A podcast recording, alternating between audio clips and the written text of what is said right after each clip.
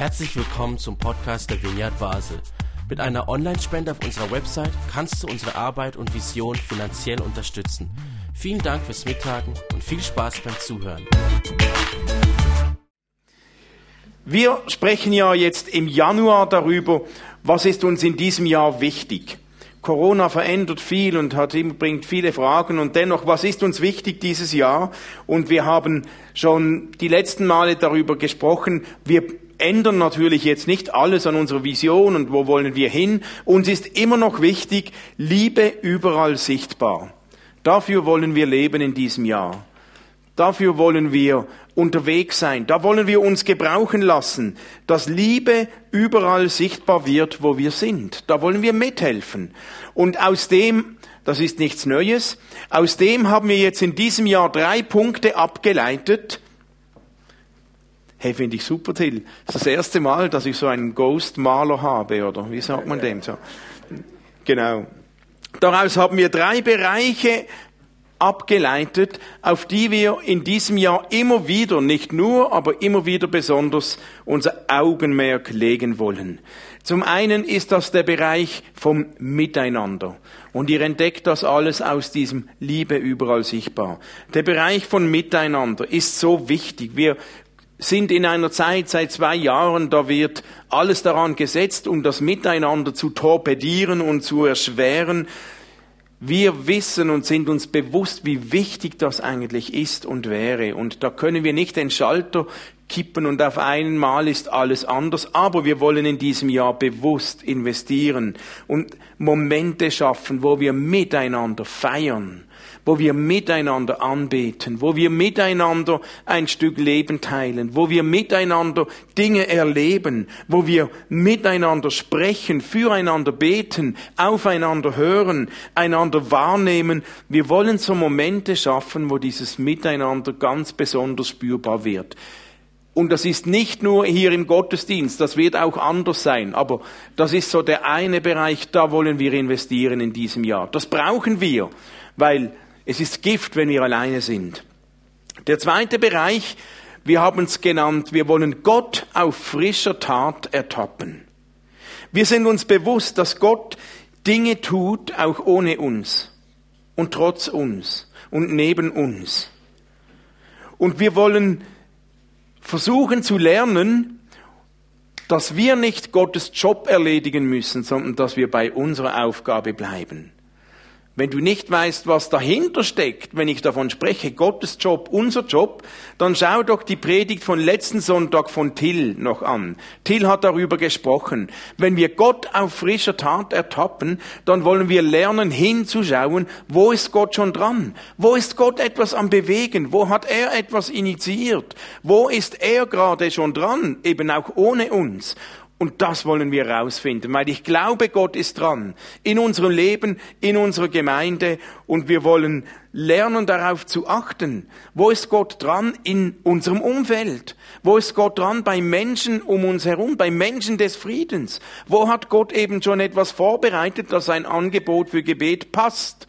Aber auch, wo ist Gott dran in der Vineyard? Wo ist Gott dran in deinem Leben?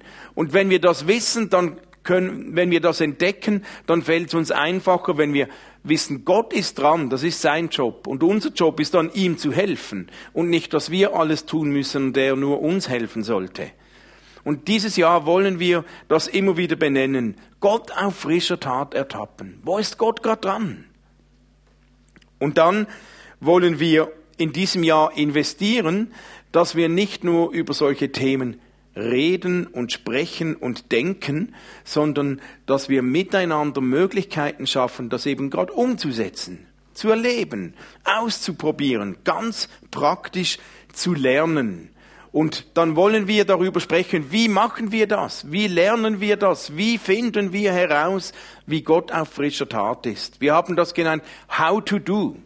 Und wir wollen in diesem Jahr Gottesdienste machen, Themenabende machen, Momente schaffen, wo wir uns überlegen, wie macht man das ganz konkret? Wie macht man das jetzt? Und wir wollen nicht nur überlegen, sondern wollen es gerade umsetzen. How to do? Weil Wie macht man sowas? Wie findet man Gott auf frischer Tat? Wie nimmt man eine Gelegenheit wahr, einen Menschen des Friedens ein Gebet anzubieten? Das passiert eben nicht immer nur automatisch. Und die Frage, wie macht man das? Wie hat Jesus das gemacht? Was finden wir in der Bibel? Wie ist das dort gelaufen? Die kommt nur auf, wenn man interessiert ist und wenn man das lernen will.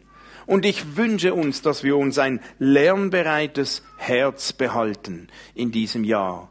Weil How to do macht nur Sinn und die Voraussetzung ist, dass wir auch lernen wollen. Ich will lernen von diesem Jesus. Ich will lernen, was hat er gemacht? Wie hat er das gemacht? Wie hat er sich verhalten? Mit wem ist er wie umgegangen? Und Jesus hat uns ja gesagt, wenn ich, was hat Jesus uns gesagt? Bewegungsrichtung, wie leben wir als Christen? Er hat gesagt, geht hin in alle Welt. Also bleibt nicht nur zu Hause, seid nicht nur schön nett im, im Warmen, sondern geht hin in alle Welt und macht alle Menschen zu Jüngern. Jetzt Jüngern ist so ein schwieriges Wort. Im Griechischen heißt das Wort, das dort steht, Matheteuo. Matheteuo. So. Das, griechische Wort, kommt von Mathetes und wird mit Schüler übersetzt. Also Matheteuo meint nicht nur technisch Schüler, wie wir das kennen, sondern ein Schüler in der damaligen Welt. Das war jemanden, der seinem Lehrer so richtig anhing der wollte ihm nachfolgen, der wollte mitgehen dorthin, wo er hinging, der wollte tun, was der, was der tat, der wollte Tag und Nacht verbringen, von ihm lernen, überall mit ihm zusammen sein. Und wenn Jesus sagt, geht hin in alle Welt, dann meint er nicht, macht mit Jüngern, meint er nicht, macht alle Menschen zu Christen. Er meint, macht alle Menschen zu Schülern weil Jünger, Matthäu, ist das Wort für Schüler. Macht alle Menschen zu Schülern. Und es ist etwas anderes, wenn wir Schüler werden, als wenn wir, je nachdem, was wir füllen, mit Jünger. Und der Job eines Schülers ist lernen. Ein Schüler sollte lernen. Und deswegen, wenn ich ein Jünger sein will, wenn ich ein Schüler sein will von Jesus, dann ist so wichtig, dass wir ein lernbereites Herz haben. Dass ich immer wieder bereit bin zu lernen. Ich denke, in dem Moment, wo ich das Gefühl habe, das kenne ich alles schon, weiß ich alles schon, ist alles alt und ich so abgelöscht werde und nicht mehr bereit bin zu lernen, in dem Moment geht etwas verloren in meinem Glaubensleben. Und ich lerne eben nicht nur, wenn ich immer was Neues er, er, gehöre höre oder durchdenke, ich, ich lerne ja auch, weil ich mich verändere. Ich kann heute einen Text lesen und ich lese ihn mit anderen Augen als letztes Jahr. Und dann decke ich Neues und kann was lernen. Jetzt, wenn wir lernen wollen in diesen How-to-Do-Gottesdiensten, die Juden, die haben drei verschiedene Modelle des Lernens gekannt. Und ich habe es interessant gefunden, dass wir in unseren Kirchen und Gemeinden eigentlich nur eine Form dieses Lernens praktizieren. Also die erste Form, die die Juden gekannt haben, die nennt sich Information. Das ist Informationsvermittlung. Da werden Geschichten erzählt, da wird Wissen erzählt, da wird Theorien erzählt. Jemand redet und alle anderen hören zu. Man denkt, man spricht, man diskutiert, ein paar hören zu und man versucht, Informationen zu vermitteln und wir versuchen, das in unseren Kopf zu bekommen. So ist auch unser Schulsystem. Unser Schulsystem ist ja auch so, der Lehrer steht vorne und redet und die Schüler müssen schweigen und hören zu. Da wird Information vermittelt. Und so ist in ganz vielen Momenten eben auch Kirche und Gemeinde geworden. Einer steht vorne und redet und alle anderen hören zu. Wir durchbrechen das heute, weil ich nicht alleine vorne stehe. Aber trotzdem, ja, ähm, das ist Informationsvermittlung, Frontalunterricht. Das haben die Juden in ihrem Lernsystem auch gekannt. Und diese Form gehört zum Lernen mit dazu. Sie ist nicht unwichtig, aber sie ist so fürchterlich einseitig und langweilig und oft mühsam, wenn es die einzige Form des Lernens bleibt. Und wir Kirchen, wir Gemeinden, wir Pastoren tun gut daran, wenn wir nicht ständig nur an der Informationsebene des Lernens kleben bleiben. Weil da lernt man längst nicht alles. Das zweite Lernsystem, was die Juden erkannt, gekannt haben, gepflegt haben, ich nenne es Imitation. Imitation, das kommt unserem Berufslehr System am nächsten. Da lernen Menschen gemeinsam ganz praktisch, vergleichbar mit eben einer Berufslehre. Mein Sohn, der hat gerade letzten Sommer die Maurerlehre abgeschlossen, der hat so gelernt. Der ist mit einem Lehrmeister auf dem Bau und der zeigt ihm, wie man das macht und der kann, der Lehrling kann üben und Fragen stellen und der Lehrmeister sagt, nein, mach so, mach's anders. Die sind miteinander unterwegs, miteinander in der Praxis, die arbeiten miteinander, die probieren miteinander, die sprechen miteinander, die dürfen Fehler machen, dann gibt's Korrektur. Das ist Lernen in der Praxis, im Miteinander. Ein Lehrmeister hat einen Lehrling dabei und so lernen die. Das haben die Juden auch gekannt. Einer tut etwas, der andere versucht es zu imitieren. Sie erleben es von beiden Seiten gemeinsam und so lernen sie. In unseren Schulen erlebt man das nur so punktuell, vielleicht mal in einer Projektwoche oder in gewissen Fächern, die sich anbieten, kommt das relativ wenig zum Tragen. Und in unseren Gemeinden und Kirchen kommt das auch relativ wenig zum Tragen, weil wir uns so oft zurückgezogen haben, nur noch auf die Informationsebene. Aber das war eines der so wichtigen Bausteine des Lernens im Judentum. Und diese Form kommt vielleicht diesem Töio am nächsten. Man ist miteinander unterwegs und macht das gemeinsam und spricht und lernt dabei. Und wir wollen in diesem Jahr Momente schaffen, wo wir das üben, wo wir das auch wollen. Wir wollen nicht nur Information. Und die dritte Form, wie die Juden, die sie gekannt haben in ihrem Lernsystem, habe ich Gewöhnung genannt. Hier werden Dinge zur Gewohnheit. Sie werden so oft wiederholt und geübt und wiederholt und geübt, bis es eigentlich normal wird und gar keine Informationen mehr braucht. Das ist, braucht es ein immer wiederkehrendes Üben, just do it, und plötzlich wird aus etwas eine Kultur. So lernen Kinder die Sprache. Nicht nur im Ausland, sondern auch die kleinen Kinder. Die lernen ja die Sprache, ohne, ohne dass sie in die Schule gehen. Irgendwann sprechen sie plötzlich ein Wort, ein Satz, irgendwann kommt da was raus. Warum?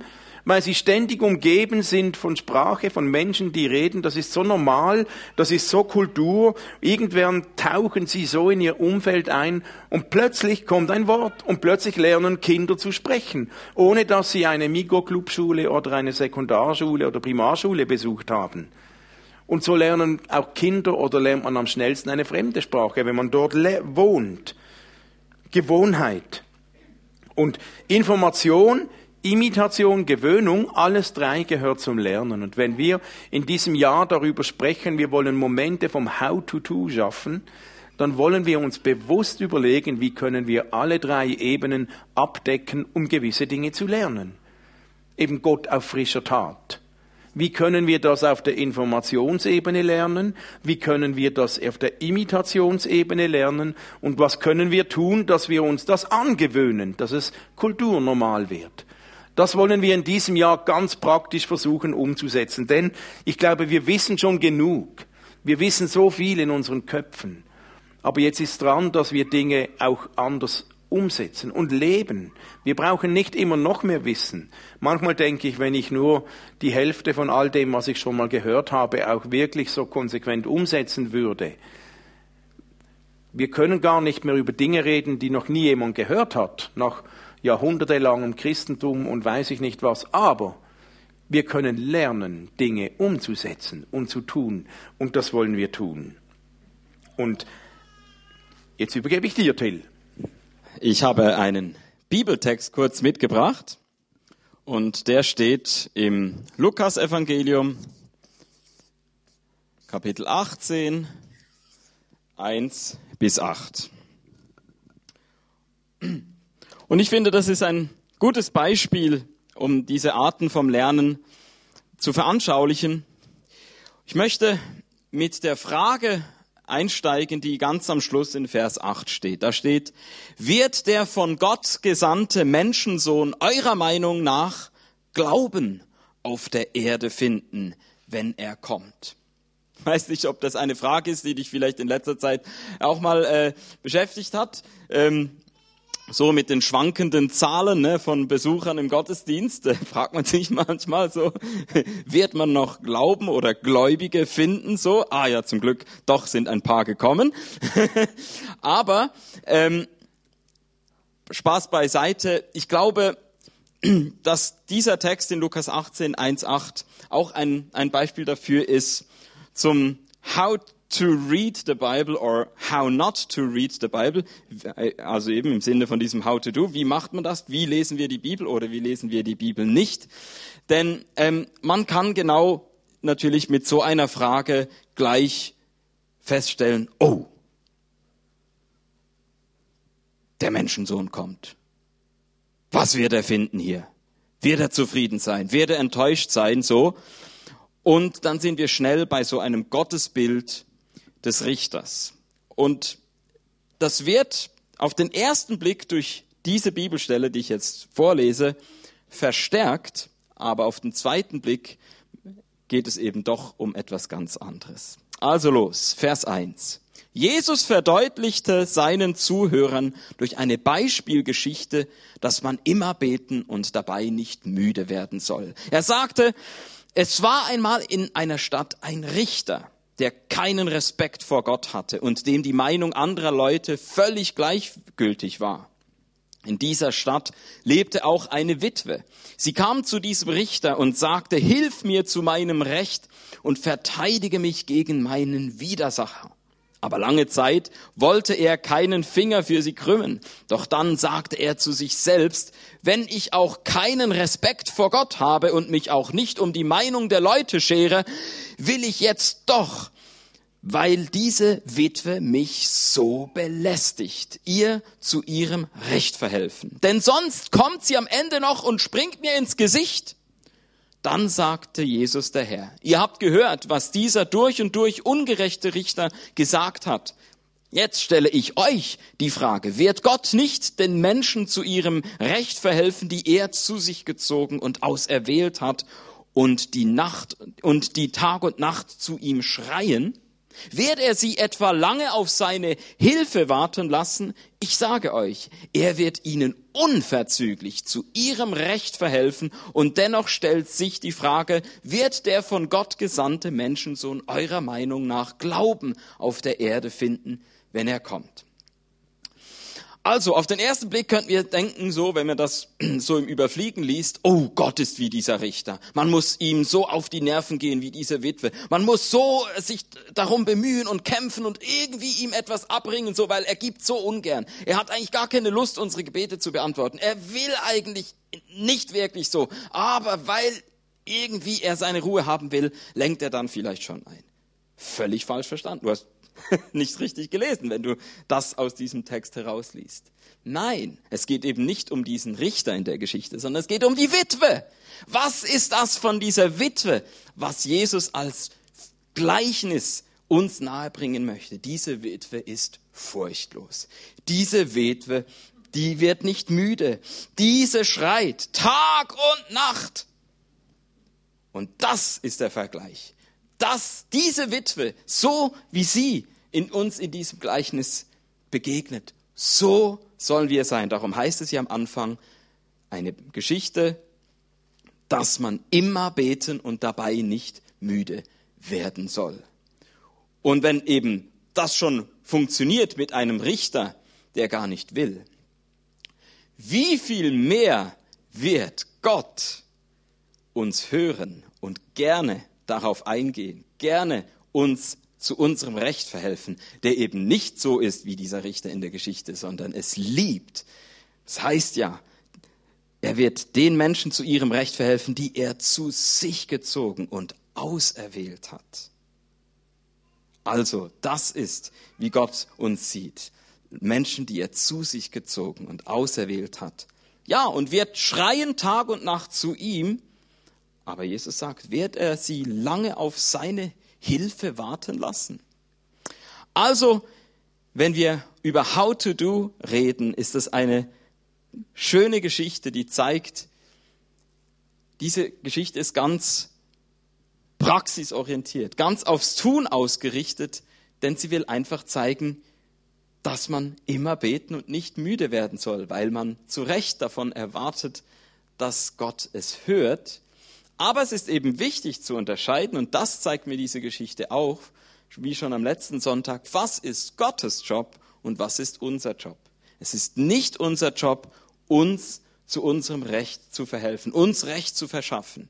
Unser Job ist, immer beten und dabei nicht müde werden, Tag und Nacht zu ihm schreien, so zu sein wie diese Witwe, im Vertrauen darauf und in diesem treuen dranbleiben. Darum die Frage, wird der Menschen so einen Glauben finden? Wird er solche Qualitäten finden wie bei dieser Witwe? Denn er sucht Menschen, die ihm in den Ohren liegen, nicht und das nervt ihn nicht, ist ihm nicht unangenehm, sondern genau das wünscht er sich. Menschen, die nicht einfach gleichgültig sich ihrem Schicksal ergeben, sondern die zu Gott gehen mit ihren Anliegen. Haben wir heute schon gemacht im Segnungsthemen, nehme ich an. Und jetzt wollen wir es noch mal zusammen unter Anleitung von Michel tun. Immer beten, nicht müde werden, zu Gott schreien. Genau. Das war jetzt die Information. Das war die erste Ebene. Die ist auch wichtig, aber nicht nur. Und Imitation heißt, wir tun das. Wir machen es. Und das wollen wir jetzt auch tun. Beim Beten am Anfang steht, dass Jesus sagt, dass wir nicht müde werden und immer beten. Und ich merke, das hat für mich auch was mit dem Miteinander zu tun, weil ich werde im Moment schnell müde, wenn ich alleine bin. Gott hat uns zwei Ohren gegeben und einen Mund, damit wir nicht nur sprechen, sondern auch hinhören.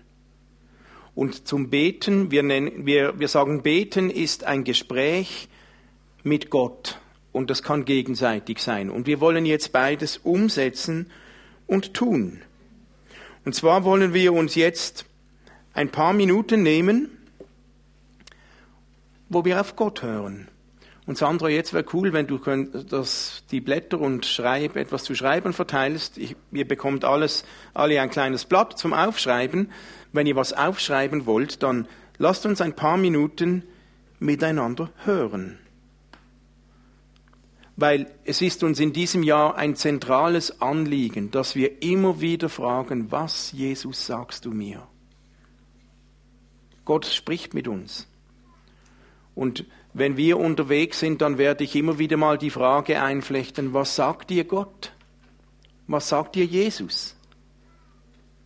Und zum How to Do gehört, dass es dann einen Themenabend geben wird in diesem Jahr, wo wir noch vertiefter lernen, wie hört man denn Jesus, wenn er was sagt. Aber ich möchte euch ermutigen, jetzt einfach einen Moment hinzuhören. Und manchmal, wenn man Gott fragt, Jesus, was willst du mir sagen? Manchmal kommen einem dann so unverhofft irgendwelche Gedanken in den Sinn, wo wir manchmal ganz schnell sagen, oh nein, das hat jetzt nichts damit zu tun, ich will ja Jesus hören. Aber ich möchte euch ermutigen, wenn du fragst, Jesus, was willst du mir jetzt sagen, dann schreib doch einfach auf, was dir durch den Kopf geht. Vielleicht ist es ein Wort, vielleicht ein Satz, vielleicht eine Bibelstelle, vielleicht ein Bild, vielleicht irgendetwas anderes, schreibt das einfach mal auf. Und manchmal, wenn man es später in aller Ruhe nochmals liest, bekommt es eine ganz andere Dynamik. Okay? Und zwar, schreibt auf, wenn, wenn dir etwas durch den Kopf geht, irgendein Gedanke. Wenn du ein Gedanke hast, von dem du denkst, das sagt Gott uns auch als Gemeinde, dann schreib das erst recht auf und gib's mir doch nachher, dann kann ich uns das nachher allen verteilen.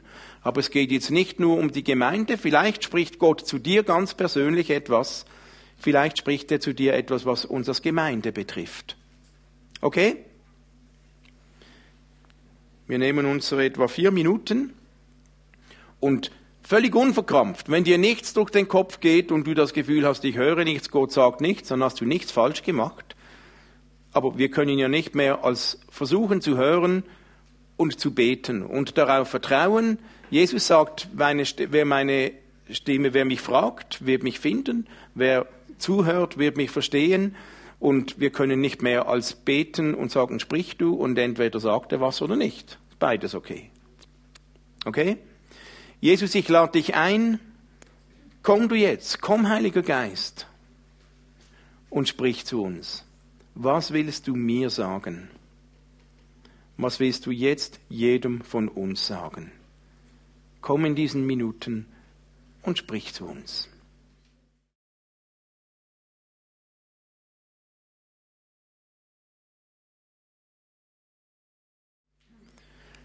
Vielleicht merkst du, dass Gott dir noch mehr sagen will, dann ermutige ich dich, setz diese Zeit fort, wenn du später zu Hause bist. Und manchmal ist Gott auch ganz schnell und es braucht nicht mehr Zeit. Spannend wäre jetzt darüber auszutauschen. Da reicht leider im Moment die Zeit gerade nicht. Hat jemand etwas, von dem er das Gefühl hat, das hat Gott dir gesagt, das für uns als Gemeinde gilt? Hat jemand, oder ist das, wenn das jemand hat, wenn du was aufgeschrieben hast, das für andere ist, für uns alle, dann gib doch den Zettel an Till. Dann können wir das sammeln und nachher weitergeben. Gut, dann nimm das mit, wenn Gott zu dir spricht.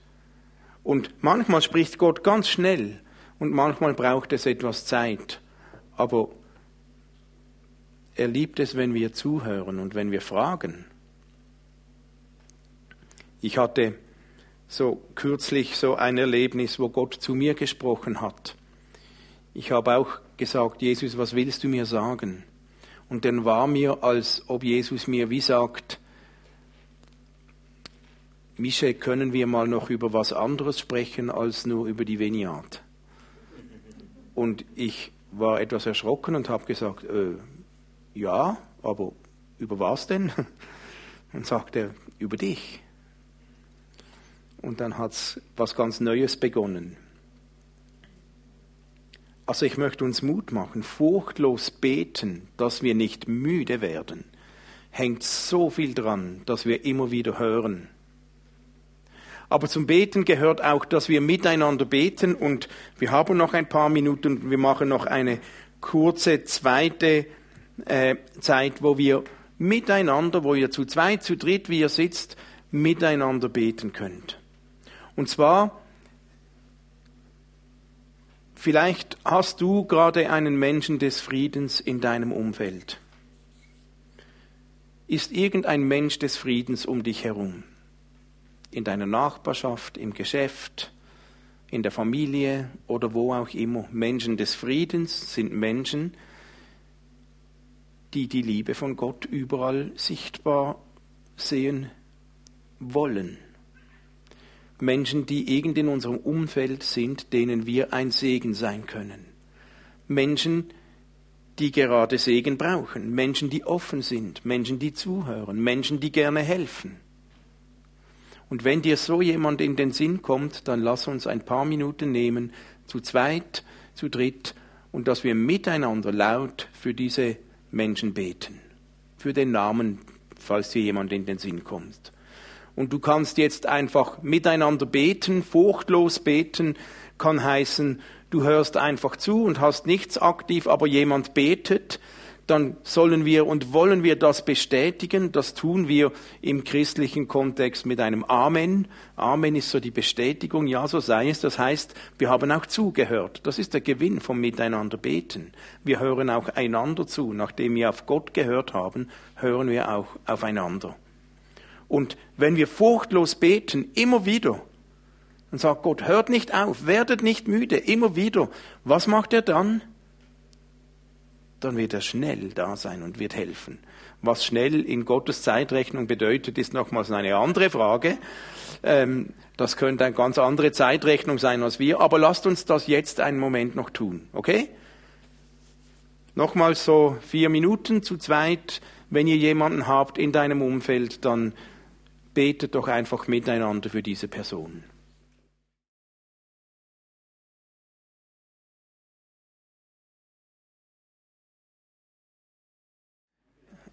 Das ist super, wenn wir so viele Menschen des Friedens um uns herum haben, dass wir nicht genug Zeit haben, um für sie zu beten.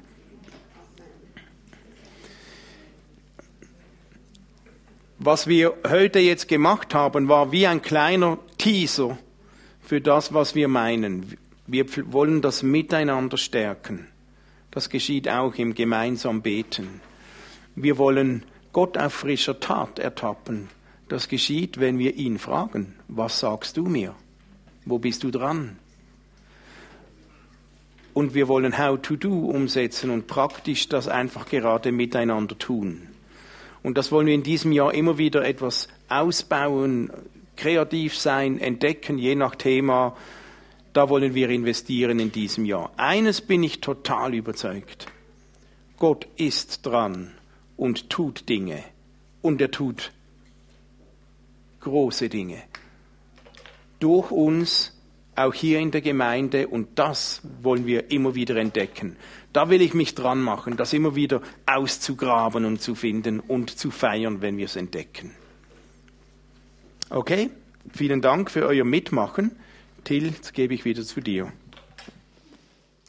Himmlischer Vater, wir danken dir für deine Zusage. Ich will euch segnen und ihr werdet ein Segen sein.